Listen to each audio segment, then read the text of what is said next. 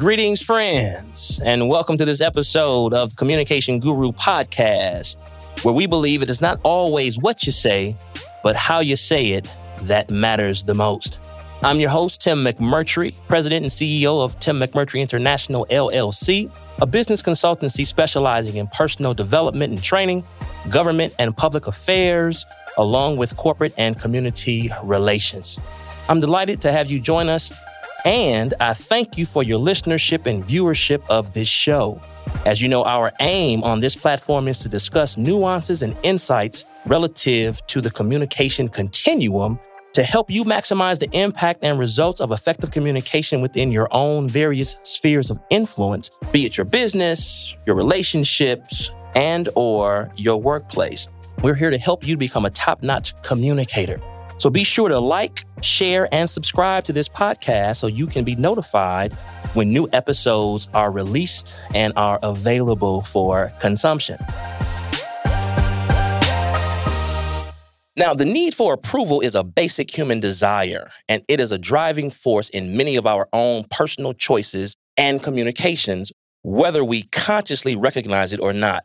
In fact, in legendary psychologist Abraham Maslow's five-level hierarchy of needs pyramid, the need for approval can interchangeably be placed in the level 3 love and belonging needs category and or the level 4 esteem needs category, both of which are predicated and associated with one's own personal esteem being primarily dictated by someone else's thumbs up, or attaboy, or attagirl, or de facto, quote-unquote, permission to be great.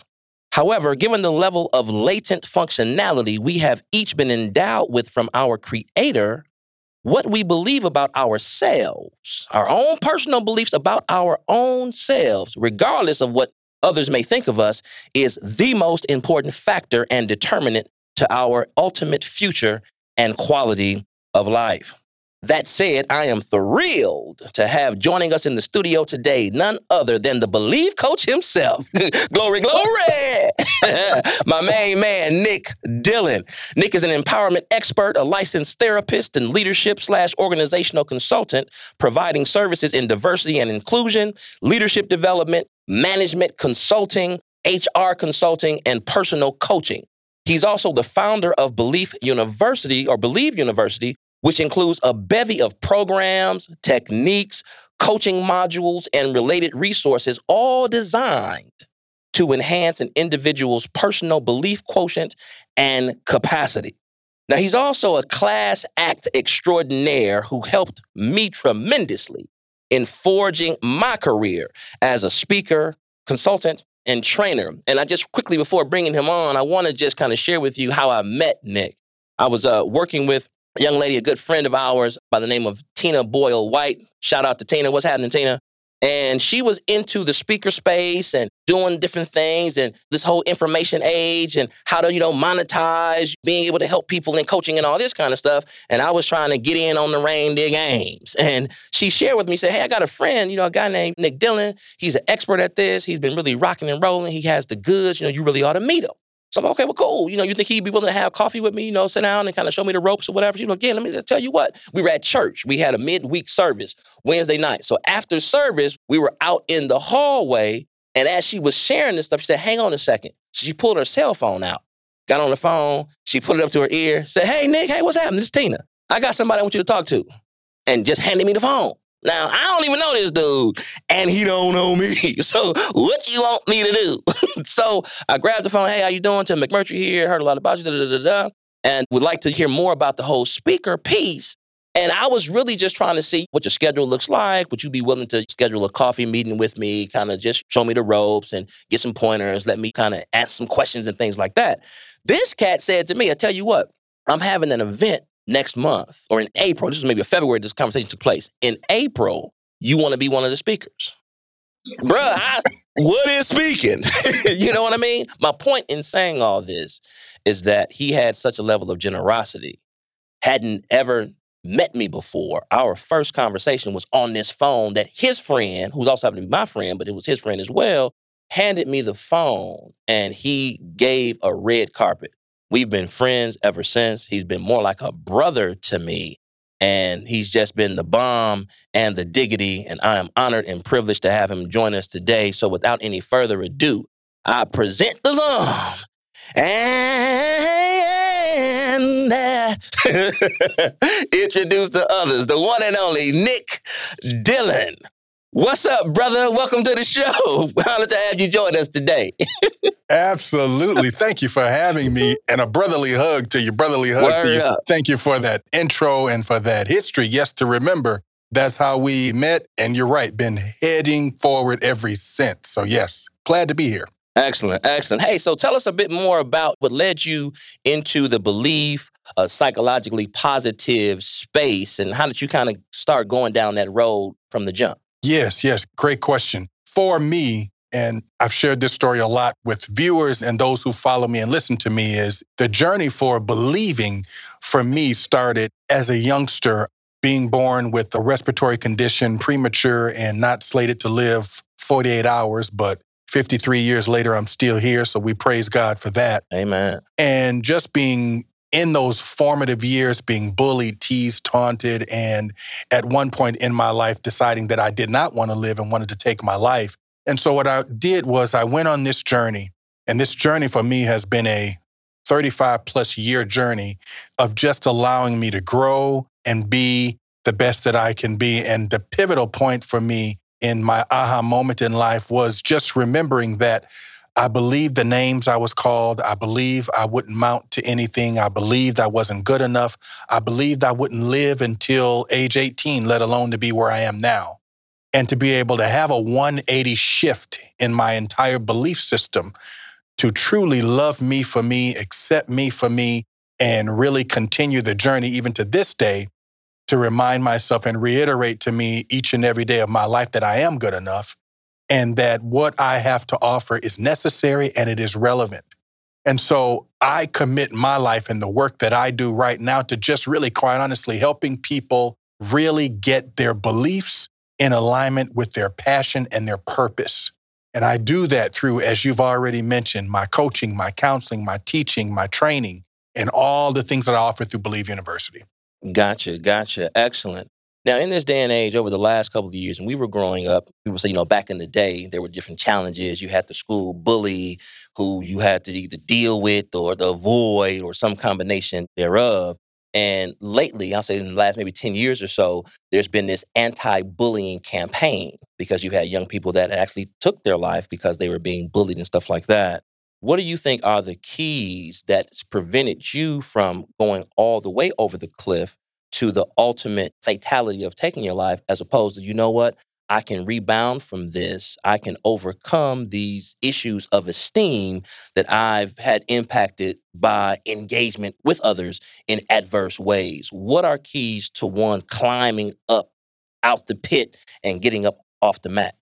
That's a very interesting question. And I will tell you, Tim, back in the day, when you are teased and bullied, back in my day, you go home, you go alone, you're by yourself. So I isolated myself, which is not good to do today. And believe it or not, music told a story back in the day. And what I would do was I would listen to music. There were songs that described how you felt and what you were going through. And then for me at an early age, I journaled. And I journaled because, for me, the journal didn't judge me. And it was the first opportunity for me to speak and really allow my expressions to be heard without judgment. Now, while I didn't know that was going on, it was fulfilling for me. And so I did a lot of journaling. I did a lot of listening to music because music was my therapy, because you didn't do therapy back then. My parents were against therapy. It was a taboo almost. That's right. You told them about what was going on, which I wasn't about to. But this day and age, the difference here is that when I got home, I was away from the bully. When you get with technology out there right now, you get home, these children still, or these young folks still are with the bully, whether they interface on social media, because social media is their social. Right. And so when you speak to that, it's this feeling that I can't even escape that. And so I can't escape that. I can't escape it when I'm at school. I can't escape it on social media. And I'm still struggling to try to cope and deal with this. What I will also tell you is that there's a challenge. And there's a challenge in a lot of situations in family, and I'm even guilty of it myself, is that we raised our children with this whole mindset of allowing them to deal with less than what we went through. And so I learned, even though in some cases slightly to a fault, how to cope, how to deal, and how to just allow. And while my journaling and just being, in some cases, probably depressed and down and out, did kind of help me out a little bit, this day and age when we're giving of so much materialism and we're not spending time and having those conversations and really truly having those relationships with our children, with our young folks, it can become challenging when you do find out that something's wrong with them, something's going on with them. You really want to connect, and that means you got to pay attention. You got to be looking. Isolation is not good. Mm-hmm, mm-hmm. You brought up a good point in the midst of that last exchange when you talked about parents wanting their kids to go through less than they went through. And so they try to sometimes shield the kids. You know, it's one thing to protect your child. That's what a good parent does, prevent your child from going through harm, hurt, harm, or danger. But I remember when I was working as chief of staff for a former city council president, he was telling me about an immigrant who had come to the city and he had turned himself into this mogul in the petroleum field. And he was sharing with him that they had back in his country, he was from some Middle Eastern country, I forget which particular region or territory, but he said that they had a concept called spoiling the sun.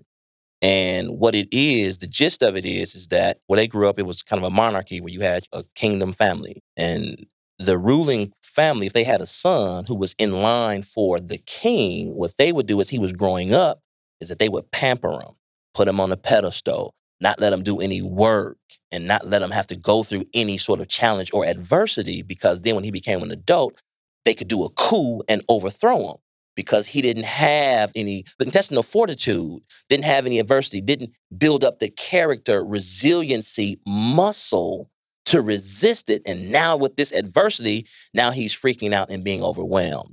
That said, how do we, as parents, leaders, individuals wanting the best for others, how do we juxtapose what I would categorize as growth ingredients versus trauma? Because some things we learn by going through. It builds a muscle in us, a stick-to-itiveness and overcomingness. It builds a character. But at the same time, things can fall into the level of abuse or trauma. How would you say the best way to kind of bifurcate those two growth ingredients or experiences that help make you better in the long run because you've learned from that experience versus, whoa, that was abuse or trauma? Mm-hmm. And I think the big thing that I would say, even for me and for parents or even leaders, is to recognize that at the end of the day, we do want a relationship. And we want a relationship. And as parents, as grandparents who might be raising some children, think about it as it's a little different from the probably the historical grain and fabric of which we probably were raised under. But my philosophy is that while, yes, we want this level of respect, what we don't want is the fear. And sometimes it's the fear that causes the disconnect when it comes to trying to implant some seeds of growth and development. It is very intentional to have a mindset, especially as you're raising children, that I really want to make sure that their self-image and their self-esteem and their confidence and their leadership ability and their feeling good about themselves is something that is grown. But you have to be intentional about that. We teach children lessons and life lessons and things of that nature. And we talk, again, major communication. You got to be communicating with them through this process so that they too learn and acquire the lesson that you're trying to give and show them. But your objective really is to plant in them the seeds that allows for decision-making. One of the many things that I used to do with my children growing up, and they hated it, is I would ask questions. And they hated the fact that I would ask questions. And I would always say, if you're going to break the rules, think it all the way through. So when they broke the rules, while there was a consequence for breaking the rules, they had to be sat down and asked, I just want to know what your mindset was when you broke the rule. Tell me how you weighed it out. Tell me how you decided, hey, curfew is here and I know I'm not going to make it, so I'm going to go ahead on and break it because whatever that consequence is, I can just roll with it. I'll take that whooping. And so what was that mindset? And so I would challenge them to think in terms of decision making, because whether they're 6 or 16, it's still a choice. And so, and if I don't teach them what decision making is early on and what being open and being honest and sharing, all in the matter of I'm trying to build a relationship with you so that if crisis happens, if a challenge happens, even if you experience trauma, you still see me as a resource.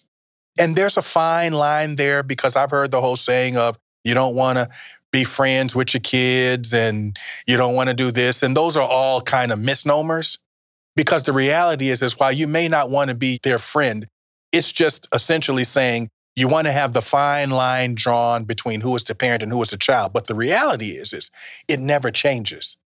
So I think as parents, sometimes we feel threatened if they push against the grain and the boundaries that you might have set as a family. And doing that doesn't make you no longer the parent. That role is always yours. I think as parents, we've just got to recognize that there is no threat unless we feeling it ourselves. I'm still a parent. Right. You're going to be daddy as long as you walking this earth. And it's still a choice. Yeah. Great point. And as a parent with kids getting older, that pushback piece, that sometimes is just them expressing their independence as well. You know what I mean? So they are individuals who have their own mind, own thoughts, make their own choices and things like that. The authority level that I have is still there. I just have to be able to respect the fact that they are now gaining some independence. Absolutely. And fall back on some stuff. Absolutely. You know what I'm saying? Now, relative to careers and individuals that are saying, well, hey, I hear all of that and that's good stuff, but I really want to really increase my belief in myself, my esteem, so that I can achieve my goals. From the belief standpoint, how does one, and I, I'm of the persuasion that each individual is their own first audience. So before we project our thoughts and persuasions on anybody else, they first start with us. How does an individual begin to believe in themselves to be able to be, do, and have everything they want out of life? Are there a set of building blocks that one can start today even to say, okay, if I do these kinds of practices, it will help grow my belief in myself and correlatively assist my success in my endeavors that I partake in? Yes. Great question, Tim. One of the many things that I say that I see a lot of is we push the tangibles. So we push education, we push the certifications, we even push the who you know, we push the connections, we push all of that as the roadmap to success. And we pushed the drive to success and the need to be success based on external things. So to your point, yes, it actually does start with you, because I can give you all the roadmap. I can give you all the connections. I can even give you the financial infusion into whatever you want to do, but it's still going to come back to how you believe in you and how you see you. And so really the start of this is just asking ourselves, even before I start to do something or have a vision to do anything, what am I saying to myself about me? So it starts with personal acceptance. That's that stuff that happens as youngsters, and we cultivate that in them, and we don't talk at them, but we talk to them. And we give them those options for question and answers and engagement. And we see that their objective to start to challenge you earlier as a parent is just them starting in being assertiveness, in their exploratory, in their testing the boundaries. Those are the same skills and tools that they'll use in, let's say, business, when they're trying to negotiate, when they're trying to be heard and express themselves. When we surpass that and when we suppress that and we encourage that not to happen in a household, then what happens is it decreases how they see themselves when they get out in the real world. And so then you're struggling with making that work for you when you've got some programming over the years that you got to really work on and get rid of. And so while I would say the professional development is easy, we do that all the time. And it's easy to add another master's degree or a PhD to my resume and sell that. But how do I communicate? There's not necessarily a class for that. How does my attitude look? How do I build my confidence? There's not a class for that. And so those things have to be cultivated and grown in us. And then sometimes it's got to be intentional on our part to be willing to say, what in me is stopping me from being and doing what I need to be and who I need to be? So I need to grow in confidence. I need to grow in my self-image, self-esteem. I need to work on that because it matters how you start. It matters how you decide you're going to move forward. It matters how you start because that's going to give you your end results. If I don't believe, then that's going to matter and it's going to show up in my start and my results and then reinforce the I don't believe. But if I believe that I'm limitless in terms of potential and possibilities, then my start is going to be awesome, which in turn will have my results good, which then reinforces what I do and what I know. Okay. It becomes kind of a cumulative dynamo effect. Absolutely. And it grows and grows. Now, allowing children as they're growing up and you're raising them to ask questions and to express themselves, when we translate that or take it to, let's say, a corporate structure, organizations. I was listening to a conversation recently where a leading Silicon Valley investor, business owner was talking to a group of people saying that, hey, our methodology is top-down only. We have limited input feedback from the employees and stuff like that. Essentially, what we say goes. We are the top people, and I would encourage any business to have it the top-down, and that's it, and not let folks kind of weigh in. To your point of helping to develop people in confidence, attitudes, ability to critically think, et cetera, what's your take on organizations' willingness or lack thereof to allow employees at any level within the organization to weigh in and to give suggestions and to say, well, hey, can we do X, Y, Z? Because we do the actual work. We think we'd be more efficient if we were to adopt this change. Do you think organizations ought to invite that kind of stuff? Or should they be more of that Silicon Valley person's philosophy of, hey, we're the boss, shut up and do your job or move around? Which philosophy do you give a thumbs up to? So if you're going to be competitive, if you're going to be in the marketplace, you're going to have to be open to the possibility that whatever my team members offer is important, is relevant, is necessary. If I come from a top-down leadership approach, then I never empower my team. And then that means I, as the leader, will have to do most, if not all, of the heavy lifting. Well, if I want to grow as an organization and I have a team of people that work for me, what happens is you're leaving, quite honestly, money on the table. Mm-hmm. Because if I'm going to be an effective leader, I could have innovation in the house. I could have creativity in the house. I could have a whole lot of out-of-the-box thinking in the house. But if it's my way or no way, eventually, at the top, starts to formulate groupthink. Everybody just going with the flow and no one really has to think because it's my idea. And if I don't have an idea, then it's the status quo. So that organization, what I would say, is going to put a lid on their capacity to grow because it can't get past me. And if I myself don't have the mindset to continue to grow, then that organization will plateau. And while they might think that they're doing good because they've got a portion of the marketplace, eventually those competitors around them will start chipping up at the edges and start to take away, in fact, some of that good talent they might have, and then they go to another organization and knock it out of the park. So it's not the best way of leadership. Leadership is always going to be influence, positive influence.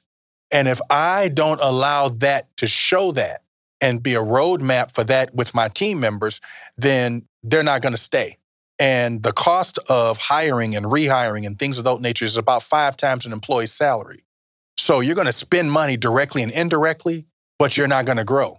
And soon the expenditure of what that looks like will make you say, we've got to look at this thing. And I will tell you, an organization that is top down like that, I would love to really see what their board of directors is saying. Okay. Gotcha. What would you say to, there's an adage that folks don't leave organizations, they leave people. And that's due in large part to kind of the toxic communication and interaction that they've had with others. For the individual that says, well, hey, I'm working in an environment that is not necessarily promising, and I have a coworker or a person that might be favored by the executives or a relative of somebody, or they're in a almost untouchable, kind of space. What does that individual do in terms of communicating more effectively to get that situation remedied inside of an organization? Or are they left with, well, hey, if it's an intractable situation, you might have to just find other employment? Right. One of the many things that I say to anyone, especially working in a corporate environment, educational environment, government environment, no matter what environment, even entrepreneur environment, the big thing you got to recognize is it's always going to be a playbook. It's always going to be a roadmap. It's always going to be about communicating and building relationships. So you've got to build relationships inside the organization of what I call 360 relationships. Build relationships up top, build relationship with your peers, and build relationship with people that might report to you. Because then that increases the possibility of someone talking positively about you when you're not in the room. And so again, you're effectively building your influence inside the organization that may not necessarily be with your direct boss or even a peer. But if you've got 360 influence and relationship building and you're communicating and you're navigating the terrain, then what happens is you get pieces to the playbook. You get invited in, you get recommended, you get invited on a committee, you get the email saying, hey, we want you to do this, do that. And you might say to yourself, man, I wonder how they found out about me. I've never interacted with them. Well, that's because somebody knows you, even though you're not in the room. Grapevine. Right. And so I can't impress enough, because what happens is when we leave, when it gets a little lean and mean and uneasy and we don't like what that feeling is, because at the end of the day, every employee wants to feel valued, wants to feel supported, and wants to believe that you care. If they don't have that as a feeling, as part of their employment experience, most will leave. But I say, when you leave, do a self-assessment of you. Am I leaving because I'm uncomfortable with building relationships? Am I leaving because there might be more money offered? Because at the end of the day, remember, you're still taking that same you to wherever you're going. And eventually, you can potentially have that same type of vibe going on where you are. So I'm constantly, about really making sure I do that self-analysis, self-management of me, try to manage through it. Because if it's an excellent organization that you work for, why should you have to leave? Facts. Build those relationships with others inside the organization you're working for that might lead to an opportunity outside of where you are. If that just simply flat out does not exist, then you consider some external opportunities. But if I like where I'm at, I'm going to move around inside the organization. Gotcha. That right there is some excellent, excellent advice. And you all, that's the alley-oop, dunk that one and one on that tip.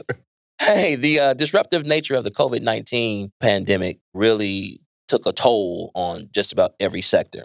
And thankfully, the vaccine seems to be kind of rolling out. We're starting to get to a critical mass. Even President Biden has been talking about wanting to have full immunization for everybody by, let's say, May or sometime real, real soon. And so with that, you've also had workplaces kind of going through this strategy session of, hey, do we have people return back to work? Do we have people continue to work from home? Do we have some sort of hybrid type of thing where folks work a couple of days out the week from the crib? Other days here in the office, and those are kind of coming out of the psychological cocoon of adversity that COVID-19 also bore to many in the population. What would you say are some of the keys for an individual to kind of get back on their feet, self-talk, communicative habits, belief, just some mental internal calisthenics, if you will, to bounce back as strong as they can? As things reopen, they are rejuvenated as opposed to damaged goods. Absolutely. Great question. One of the many things that I talked to employers about and even employees about over this past year is the COVID-19 did a couple of things. It took a lot of our social away.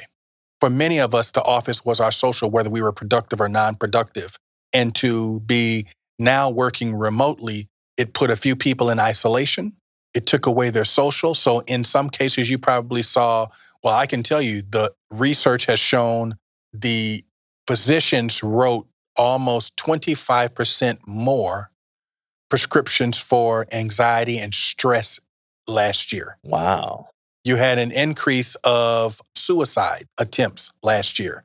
You had an increase of counseling, an increase of seeking of mental health distress. All of that peaked last year to an all-time high. And one of the unique things that we've got to remember, even in this process, not only from an employer standpoint, is that we still have to engage our employees and our team. And it's not a bad thing to do a wellness check as an employer. But more importantly for us as employees, self-care was very real last year. Some of these things we needed to be doing a lot ourselves in terms of managing yourself mentally, spiritually, physically, and even emotionally. Because in some cases, it was an 8-hour day of Zoom. It was an 8-hour day on Teams and all the other different platforms. And it wasn't really a break to have some social time. And even with the social being virtually, it doesn't look and feel like it used to look and feel like, which was our previous normal. And we've had to make a lot of adjustments. But what I've encouraged people to do is utilize the time to grow you. Utilize the time to take care of your mental self, your emotional self, your physical self. That matters. Self-care is still very real. It was very real last year, and it is even more real as we continue to make this transition into whatever those models will look like from an employment standpoint. Because to your point, yes, a lot of organizations, some have even sold off real estate, commercial property, because they may not be going back to the office. Some have just completely switched to a complete virtual office space because, believe it or not, folks, your bean counters at your respective organizations was counting numbers and counting dollars and counting and visualizing and examining productivity. Mm-hmm. And they saw, are we more productive? Are we lacking in some things? Do we have more absentee due to people calling in sick? All those numbers are being looked at whether we know it or not. Facts. Facts. Well, hey, as we are coming to a close here, this has been excellent. Just a couple more questions for you, and I'll let you go ahead and roll out. What has been your greatest lesson in the variety of experiences that you've had relative to effective communication? If there was an ABC or 1, 2, 3 to effective communication in your mind, what would that be? 3 things that I have learned over the years, and I'll leave these with you and your audience as good nuggets. And the first one is get rid of the head trash. Recognize when there's head trash in your head that doesn't belong, that's negative self-talk, that doesn't serve you and doesn't add value to others. The next thing that I've learned is you don't have to believe everything you think. Say that again. Say that again, Doc. You don't have to believe everything you think. Wow. So every time something communicable passes through your mindset, you don't have to always say it and you don't have to always believe it, but assess it. Assess what you need and think about that thing before you say something that you cannot take back. And then lastly, just really knowing that getting up each and every day with the mindset of just simply adding value to others matters. Something as simple as communicating a good morning, a have a nice day, or a check-in of how you're doing, or an attaboy can go a long way in this world and society. And what I've learned also, and finally, is that be mindful that you communicate verbally and you communicate non-verbally. So how you show up, you're actually communicating even if you don't say a word. Wow. Wow. Nice stuff. Very last question. I promise I'm going to let you go. It's my last question for you. Given everything that jumped off with the whole George Floyd murder and even here locally, Jacob Blake and being maimed, essentially, in interaction with law enforcement, there's been a clarion call kind of sorts for diversity, equity, inclusion, social justice, et cetera. And there seems to have been a lot of not just lip service, but resources and things like that being put behind it. See a lot of activity still going on. What is the future? I know you don't have a crystal ball, but in your estimation, what is the future of the whole diversity, equity, inclusion measure? Is that just kind of the new hotness right now, or will this be a thread in the fabric of America moving forward so that America can live up more to her promise of life, liberty, and justice for all? Right. Great question. One of the things that I would say is DE&I, diversity, equity, and inclusion, for me, will always be heart and mind work.